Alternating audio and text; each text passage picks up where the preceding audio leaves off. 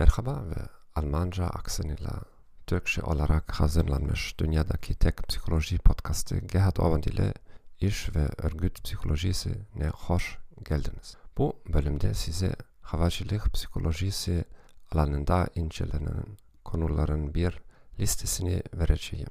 Liste hiçbir şekilde tam değildir. Bazılarına döneceğimizi umuyorum. Böylece somut araştırma çalışmaları hakkında konuşabilelim. Havacılık fizyolojisi. İnsan vücudu yüksek irtifalara nasıl tepki verir? Havacılık profesyonellerinin yetenekleri ve kişilik özellikleri.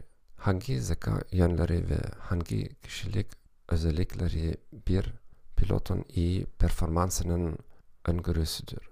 Personel seçimi, eğitim, insan faktörleri ve havacılık sistemlerinin tasarımı, stres ve insan tepkileri, kültür, kurulaşlar ve liderlik, havacılık güvenliği, havacılıkta karar verme. Havacılık psikolojisinde popüler olan bir karar verme modeli sözde decide modelidir. Bu aşağıdaki İngilizce kelimelerin kısaltmasıdır. Detect, estimate, choose, identify, do, evaluate.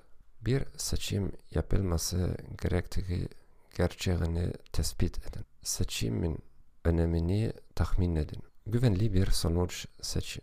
Mantıklı eylemleri belirleyin. En iyi seçeneği yapın. Eylemin etkisini değerlendirin. Bu podcast'ı dinlediğiniz için teşekkür ederim.